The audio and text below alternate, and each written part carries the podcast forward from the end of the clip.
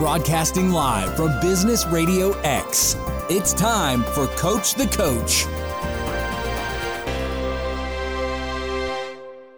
Welcome to Coach the Coach, helping business coaches deliver more impact in less time. Stone Payton Lee Kantor here with you today. Lee, this is going to be a fantastic segment. Please join me in welcoming to the show founder with Flyte New Media, Mr. Rich Brooks. How are you, sir? I'm doing great today. Thanks so much, Don, for the interview. Well, Rich, before we get too far into things, can you tell us a little bit about Flyte New Media? How are you serving folks? Surely. I am I've been in business for actually as of tomorrow 22 years doing this. Uh, and Flyte New Media is a web design and internet marketing company. So we design and build websites for companies, and then we back it up with digital marketing, things like search engine optimization, social media, content marketing, webinars, podcasts, and whatever else comes down the road so that they can reach more of their ideal customers who search social and mobile marketing. Now, do you focus on a specific niche um, or you're kind of uh, something, you have something for everyone? Well, uh, we do not have a specific niche. Sometimes those niches come out, and all of a sudden it'll be like two or three or five companies of the same industry want to work with us at the same time. But we purposely try and spread it out so we can learn different ideas from every industry and then put them into use in other industries. But we now, have done quite a bit of business over the years with coaches. Well, tell us about that. How can a coach kind of help themselves when it comes to web presence and web marketing? Well, I think you need to have some of the basics down first. And uh, this is actually where our BEAR Essentials of Digital Marketing comes in. BEAR stands for Build, Attract, Retain, and Evaluate. So, what what business coaches should be considering is first of all, they need a specific platform. And that platform these days, of course, is a website. You can't get by with just a LinkedIn profile or just a Facebook page. You do need to have a website where you own the domain, you're driving traffic to that website. And then a lot of it after that comes down to attracting the right type of people. That's the A. Uh, retaining them using email marketing to stay in touch. And then evaluate, measuring what's working and what's not working. So now, when you're working with a, a coach, um, usually I would imagine they have some sort of web presence, right? Like you said, maybe they have a Facebook page or they have a LinkedIn profile. Uh, can you walk us through what that onboarding to move them to a more kind of robust web presence looks like? Sure. Well, I think if you're sitting there and you're trying to figure out what your website looks like, maybe you already have one and it's not performing well, or maybe this you're just getting into this business. You've left corporate America, you want to start your own coaching business. My recommendation is really first think about who are you trying to serve. You know, are you serving any business leader? Are you serving business leaders of a certain age, of a certain gender, of a certain point in their careers, or is it a different type of business coaching that you're doing? And your entire website is not about you, it's about your clientele.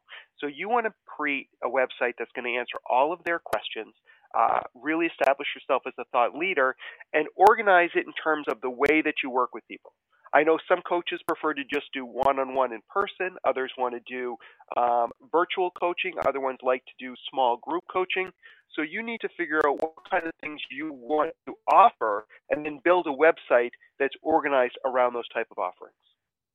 So now in your work, do you have a preference or you can make any of those kind of areas work for the coach?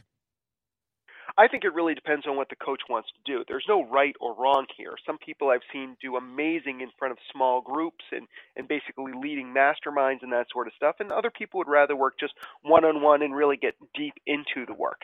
And I know that there are coaches out there that might work more on leadership issues, where others like to work more on the financial side of things. So it really depends on what you're looking to accomplish. But whatever you're doing is you want to start developing out content that's going to support what you want to do and educate your customers or your prospects so that they become your customers and clients. Now, how does the coach kind of protect themselves from all these? It's I don't want to use the word "get rich quick," but kind of these things that make it seem like it's easy to rank really high or to be seen, you know, very quickly. Yeah, Lee, I think you're talking about the 20 emails I get a day that say, hey, I noticed that you weren't ranking for some of your keywords on Google. I can help with that. Um, those kind of emails are usually to be avoided. If you're a coach and you're looking to rank well, be aware that you're probably never going to rank well for terms for broad terms like business coach. But if you are a if, if you can focus on what your niche is, like maybe it's a geographic territory, if you if you care about that sort of stuff, or maybe it's a specific type of industry, and you start creating content that's focused on that. Like let's say that you are helping um, you're helping people move from corporate America into an entrepreneurial lifestyle. So you might create content that answers all of the questions about that, like how do I prepare for an exit strategy of my corporate job? How do I set up an LLC? All the things that would help your ideal customers. That's the kind of content you want to write. And when I talk about content, if we're talking about search engines, I'm probably talking about blog posts. So I'm going to write blog posts, and although there's no perfect length of a blog post, it does seem that longer posts do well. So 300 to 500 word blog posts aren't going to perform as well as something that might be 1,000 words or 3,000 words or 5,000 words even. And I'm not saying that it's just about being uh, a long blog post. I'm saying it's about being in depth and answering those questions and all the related questions and really trying to be the most relevant, high quality article on the entire web for your ideal customers. Now, how often does the coach have to write 5,000 word blog posts? uh, well, it depends.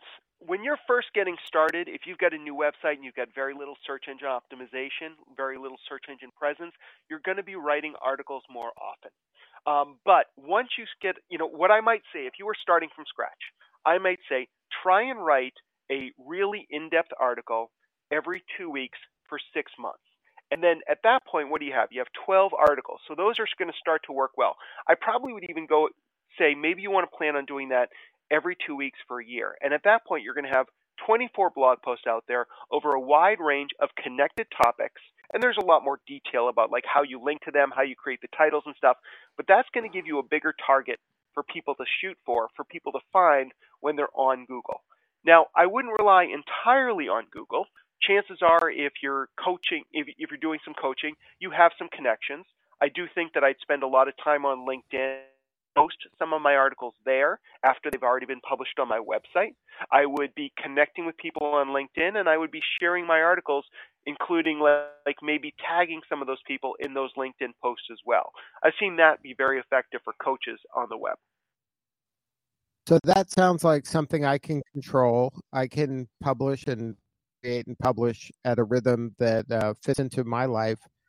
How about anything? Can I be doing anything to um, kind of engage these people other than the writing? Like, should I start a newsletter or should I create kind of more engagement through other areas or just is this blogging enough? Uh, I I would say that first of all, you absolutely want to have an email newsletter. You know, in the BEAR Essentials I mentioned retain. So how do you stay in front of people after they've left your website? because most people are not going to make a buying decision the moment they arrive at your website. So we want to stay in touch with them afterwards, and this is where an email newsletter comes in. And you don't have to create fresh content for your email newsletter. What I would in instead say is you write your blog post on whatever the topic is. And then as soon as it's published on your blog, you would then go to your email newsletter provider, could be MailChimp, could be Constant Contact, whatever it is, and you would basically send out an email to all the people who have already opted into your email newsletter. And you might say, hey, we've got a lot of questions. I've had a lot of questions lately about exit strategies from corporate uh, from corporate positions. And so I wrote a really in-depth article about it, walking you through every step that you need for an exit strategy. Check it out here. And so the email is really almost just like a transport to get them out of their inbox and into that blog post on your website where you can market to them. So that's what I would be doing for the email marketing. And then would I be using other social media channel, channels to further engage people? Sure, within reason. I mean, the bottom line is, it's, in my opinion, it's better to be present than everywhere. So if most of your customers are hanging out on LinkedIn, then that's where I'm going to put my energy rather than also try and be popular on Snapchat or Instagram or Pinterest. You need to go where your audience already is.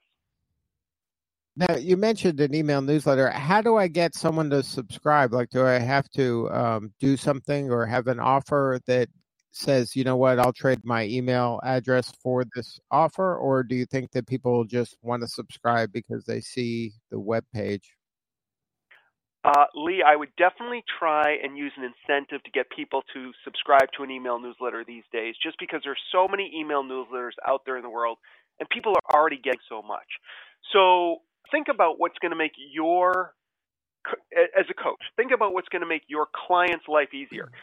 Maybe it's a white paper. Maybe it's a checkbox or, or a checklist, or maybe it's a how to, something that's not available on your website, but you put it all together. Maybe it's a series of blog posts that you wrote that then you turn into an ebook.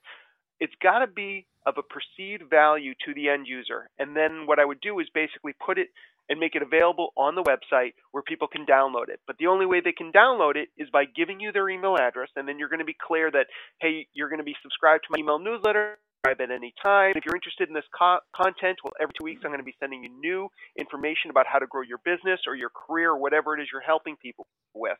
Uh, and that's usually how it's done. I would also have some offers at the bottom of every page to join your free email newsletter, but nobody wants to join your mailing list.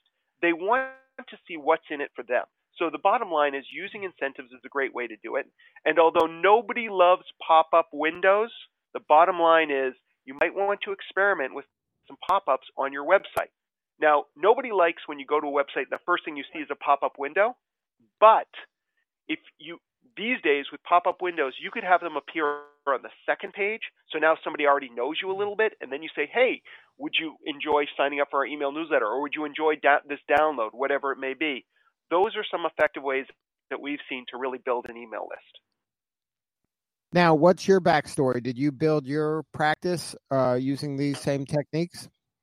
Well, I've been doing for a long time. And to be honest, the first time I set up an email newsletter, I had about 200 clients and I just added them to my email list and nobody complained because back then nobody knew what the rules were for email marketing.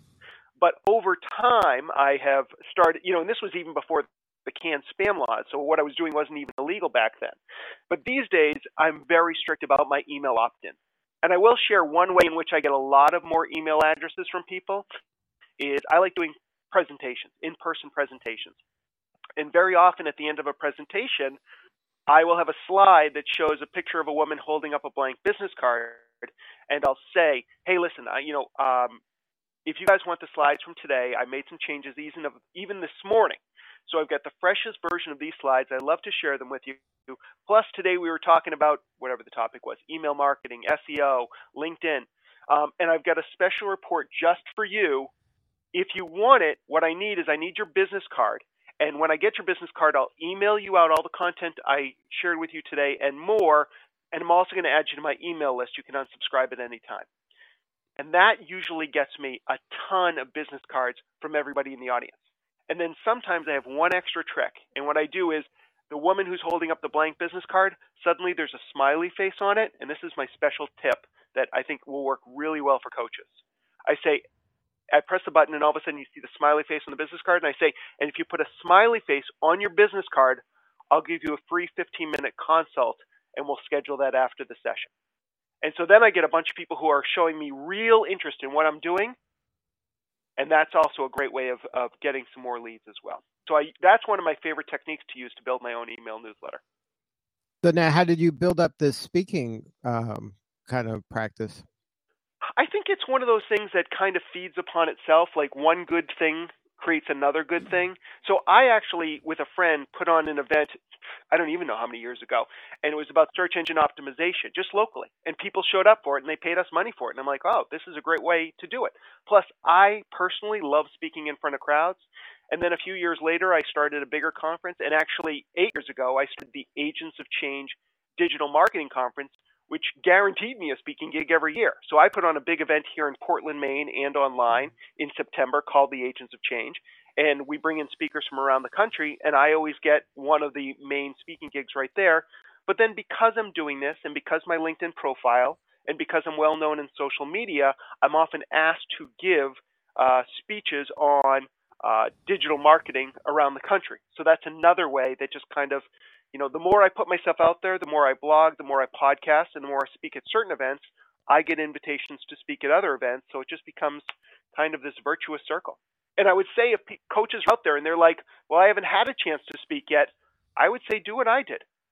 Just call up the local chamber, rent the room for the day, and put on your own event. Maybe it's free. Maybe you charge $25 at the door. to cover your expenses, but that's a great way to get started, and then you just build from there. If you're just joining us, you're listening to Coach the Coach, helping business coaches deliver in time. If you want to help more people make more money and own your backyard, go to brxteam.com. Rich Stone Payton here with Business Radio X. I've been listening in on your conversation with Lee, and what I love about about this discussion is so many practical, tactical things that all of us who try to serve others through coaching can can implement. I have a question for you around impact, though. How do you personally choose to define, measure, and make sure that you really are delivering real impact? Wow, that's a great question. How do I decide if I'm delivering or how do I measure if I'm delivering real impact? I guess there's a few different ways. One is for my business, Flyte New Media. I spend a lot of time in our Google Analytics and I see if the work that we're doing out there is actually coming back. So and, and I do this with my clients too, is taking a look at is the content we're putting out there in the world, is the education, the thought leadership coming back to us in forms of traffic, conversions, all that sort of stuff.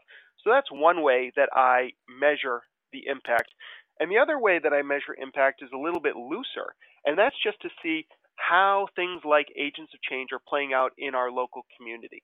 So are people talking about the kind of things that we are bringing out there? Like if we bring in a speaker, do they talk about that speaker afterwards? Does that person have an impact on their lives? Are they changing the way they do their business to better ways based on the type of speakers and topics that we raise through this event and, and through the weekly podcast?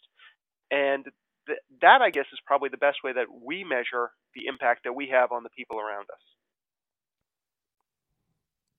So now in your work, are you spending more time or do you kind of spend some time locally and some time nationally? Like what's the ratio for your business? So it, I'm glad you asked that. So Flyte New Media, I moved from Boston to Portland, Maine about 19 years ago.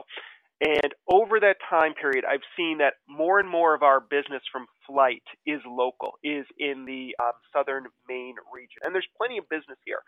But people, t- for digital agencies, tend to go local. They want to still, even though it can be done virtually, they they like the idea of working with somebody local. However, my podcast, The Agents of Change, has nothing to do with Maine. It's basically anywhere in the world, and we have listeners from all over the world. And some of our biggest clients have come through the Agents of Change podcast. They hear me speaking every week. They get to know me, and in this, sometimes in the show, I'll have a pitch or sometimes not, but people will just reach out to me and say, Hey, is, is this something you can help me with? And I'm like, Well, I can't, but my team here at Flyte can. So our Flyte has done a really good job of getting local business, but Agents of Change has done, Change has done a really good job of getting us business from away. So now, uh, so you use a podcast, you have a blog, you do these workshops and and, co- and conferences. That's your primary channels. I would say, yeah. Right now, it's funny. I have not been great about blogging, and for the first time ever, I used one of our copywriters to interview me, and she's been ghostwriting some of my most recent blog posts. Just because I noticed that in the past five years, I've almost never missed a podcast episode, but I've really cut down on blogging. But I still think blogging is critical to the success of my business. I'm just finding that I don't have the time anymore to write the blog posts that are required to get that search engine visibility. So I'm I'm basically being interviewed for the blog posts. I'm doing interviews for the podcast, and then I do as many presentations and episodes like interviews like this that I can. And those are some of the ways that I get um, get get visibility for my company. I also wrote a book that that helps as well. Like people always like to talk to people who have written books. So if any of your listeners are sitting there and they haven't written their first book, I would strongly recommend that even if you're just using your book as a business card, that it's a fantastic way to kind of increase your perceived authority. So now, do you use the book to get speaking? Do those go hand in hand? Those things absolutely go hand in hand. I wrote the book knowing that I probably would never make my money back on book sales in terms of all the time and effort that went into writing the book. But my assumption was, and it's been proven correctly, that the book has helped me get both speaking gigs but also paid gigs for my business. Now I know that that's not exactly a coaching gig, but I had a I've had a couple clients this year who hired us, had never heard of Flyte, never heard of the Agents of Change podcast, found the book on Amazon, bought it, and then's like, why don't I just hire you to do all this for me? And I'm like, yes, that sounds like a wonderful idea. So now on the agentsofchange.com website, you have a section at the bottom that it looks like local sponsor tiles. How did that come about? How did you get local sponsors um, on your Yeah, page? so you're actually seeing, you're on my website today. We just launched today the website because the tickets officially go on sale tomorrow, although you can see that tickets could you can buy tickets today. Um, so sponsorship, that's a whole nother nut to crack, right? When I put on events, I often talk about the three S's speakers, sponsors, and seats, as in how to fill them. The sponsors is tricky. For us, there's no way we could put on this event without the support of sponsors. Right now, we have two local sponsors, one being a bank, one being an email service provider. Um, but we also look to find other people outside that, that maybe just trying to get in front of our audience. So we've had other people like Constant Contact in the past and some other sponsors as well that might not be regional to Maine, but just in front of my type of audience.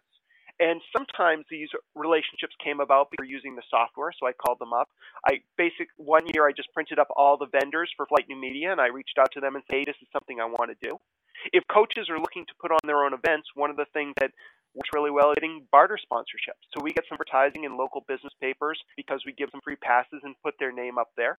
Um, and Machias Savings Bank, which is one of the ones you probably see down there, they've been a longtime sponsor of uh, the Agents of Change, and they're big supporters of growing businesses in Maine. So you got to find people who are in alignment with what you want to do, uh, that are either willing to spend a little bit of money or provide some other services uh, that will be valuable to your to your audience.